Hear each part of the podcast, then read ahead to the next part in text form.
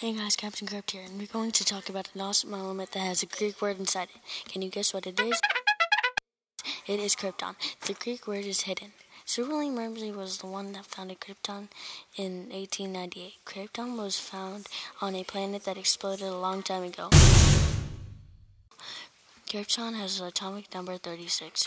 Krypton is a gas.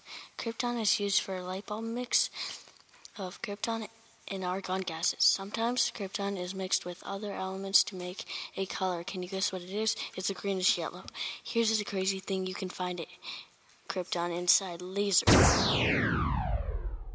Once a long time ago, krypton was the way to determine length of a meter. Also, krypton is used for fluorescent lights. They might be over your head right now. Look up and see if there are. And look up more about krypton. See you in a flash, as fast as the speed of light.